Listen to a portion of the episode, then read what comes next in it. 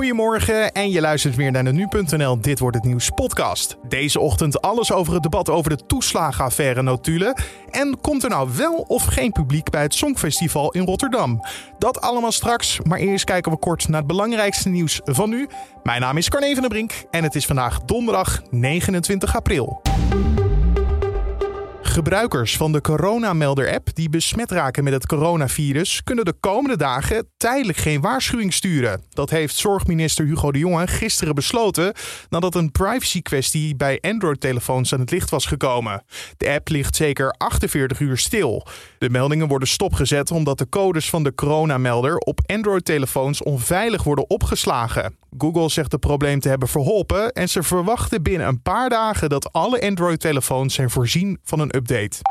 De invoering van de avondklok heeft de afgelopen maanden geen enkel effect gehad op de ziekenhuisopnames. Dat zei Ernst Kuipers, voorzitter van het landelijk netwerk Acute Zorg, gisteravond in de talkshow Bo. De berekening was dat het 10% zou verminderen. Het is niet een gecontroleerd experiment, maar als je kijkt naar het beloop van de ziekenhuisopnames in de tijd, dan zagen we daar zowel bij de invoering als bij het eerst wat opschuiven eigenlijk geen enkel effect. Maar volgens Kuipers moest er wel iets gedaan worden. In januari wisten we dat er een nieuwe variant eh, naar binnen kwam. De, de Britse variant. Maar wat betekent dat dan ten aanzien van verspreiding? Want als je de eerste keer detecteert, dan moet het al wat breder zijn. En dan het schoot zou je, omhoog. schoot het omhoog. Dus je moest iets doen. Kuipers ziet dat het aantal besmettingen op dit moment groot blijft. Ondanks de versoepelingen die er nu komen en de prikken die massaal worden gezet.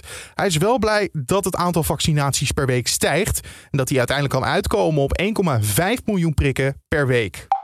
De Duitse politie heeft gisteravond een 51-jarige zorgmedewerkster van een kliniek in de stad Potsdam opgepakt. Na de dood van vier patiënten. Een vijfde persoon verkeert nog in kritieke toestand. De slachtoffers waren volgens de politie hevig toegetakeld en vertoonden sporen van extreem geweld. Ze zouden patiënten zijn geweest met mentale problemen die worden geholpen aan spier- en gewrichtsproblemen. Dat schrijven lokale media. Over een motief van de medewerkster is nog niks bekend. En dan voetbal. De tweede halve finale in de Champions League stond gisteravond op het programma. Paris Saint-Germain speelde tegen Manchester City. De wedstrijd eindigde in 1-2 in het voordeel van Manchester City. Dankzij een mooie vrije trap. Muurlegger, alles erop en eraan. Navas op zijn tenen en toch Maris en toch Maris! En die verrast alles en iedereen. Door de muur, dwars door de muur, over de ligger heen. Past precies. Zo was te horen bij Veronica. De returns zijn volgende week en vanavond beginnen de halve finales in de Europa League. Manchester United neemt het op tegen AS Roma en Villarreal speelt tegen Arsenal. De wedstrijden beginnen allemaal om 9 uur. En wat gaat het nieuws van vandaag worden? Daarvoor gaan we eerst naar Den Haag. Want de Tweede Kamer debatteert vandaag over de onthullingen over de opstelling van het kabinet in het toeslagenschandaal. De Kamer wil tekst en uitleg van het kabinet over het bericht van RTL Nieuws dat er anderhalf jaar geleden in de ministerraad bewust is afgesproken informatie achter te houden. Ook blijkt uit die notulen dat meerdere ministers hebben geklaagd over kritische Kamerleden, onder wie CDA Pieter Omzicht en VVD'er Helma Lodders. Je hoort politiek verslaggever Priscilla Slomp over wie we vandaag te horen krijgen in Den Haag. Ja, de, het debat wordt gevoerd in de Tweede Kamer. En die hebben eigenlijk vorige week gevraagd of het hele kabinet uh, de verantwoording wou gaan afleggen. Het kabinet besluit vervolgens wie ze afvaardigen. En dat zijn vandaag uh, Rutte, Hoekstra, Koolmees en Van Huffelen. Dat zijn de verantwoordelijke vakministers. Ze natuurlijk als premier Hoekstra uh, als minister van Financiën, Koolmees als minister van Sociale Zaken en Werkgelegenheid en Van Huffelen die is uh, staatssecretaris van Financiën. Um, zij hebben te maken gehad met de toeslagenaffaire. Omdat dit ook wordt gezien als een toeslagendebat, uh, zullen zij dus uh, vragen vanuit de Kamer gaan beantwoorden. Het debat start naar verwachting iets na 11 uur. En Priscilla Slom vertelt wat ongetwijfeld de aandacht zal vragen. En twee belangrijke punten daarin waren eigenlijk wel um, dat er dus gesproken is over activistische Kamerleden. Uh, die te veel vragen stellen, elke keer maar door blijven vragen. Um, en dat zij eigenlijk um, wel een beetje moesten gaan indammen, om het zo te zeggen. Dus uh, Hoekstra zou gesproken hebben over dat uh, Kamerlid Pieter Omzicht, waar sowieso veel om te doen is natuurlijk, um, getracht moest worden om hem te sensibiliseren. Maar ook, Rutte had gesproken over dat het Kamerlid van de VVD, uh, Lodders, dat, dat hij ook met haar in gesprek zou gaan om, om toch meer op één lijn te komen dat ze eigenlijk niet zoveel moeilijke vragen moesten stellen. Nou, dat ligt natuurlijk heel gevoelig uh, in de Kamer, die gewoon hun werk wil doen en het kabinet wil controleren. En het tweede punt uh, waar het wel over zal gaan is uh, dat er om een feitenrelaas gevraagd is vanuit de Kamer in 2019, ook door een motie van omzicht. Die is aangenomen in de Kamer. En ja, uit die notulen blijkt wel dat eigenlijk alle veel ministers daar niet zoveel zin in hadden om dat uh, toe te sturen. En dat ze eigenlijk getracht hebben om dat toch een beetje te ontwijken. Nou ja, en dat ligt ook heel gevoelig uh, de laatste tijd met de macht en tegenmacht, de informatievoorziening die niet goed is. Dus daar is de Kamer natuurlijk ook niet over te spreken. Dus daar zullen ze dus ook veel vragen over gaan stellen. De oppositie heeft in ieder geval alvast in aanloop naar het debat van zich laten horen. Ja, nou ja, uh, Wilders die uh, was al heel fel toen de natuurlijk openbaar zijn gemaakt. Die heeft al gelijk gezegd dat hij dit breder trekt. Normaal wordt, werd Rutte natuurlijk alleen maar in verband gebracht met uh, het achterhouden van informatie, de Rutte-doctrine. Nou, we hebben daar al een heel debat over gehad, begin april.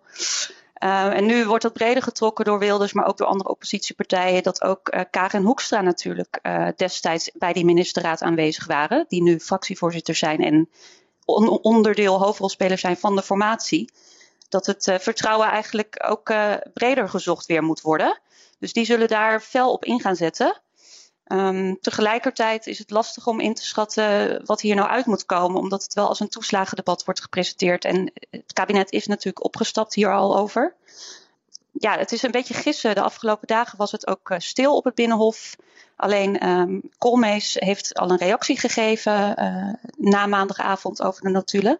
Maar van Rutte, Hoekstra en Van Huffelen uh, weten we eigenlijk nog niet hoe ze zullen gaan reageren.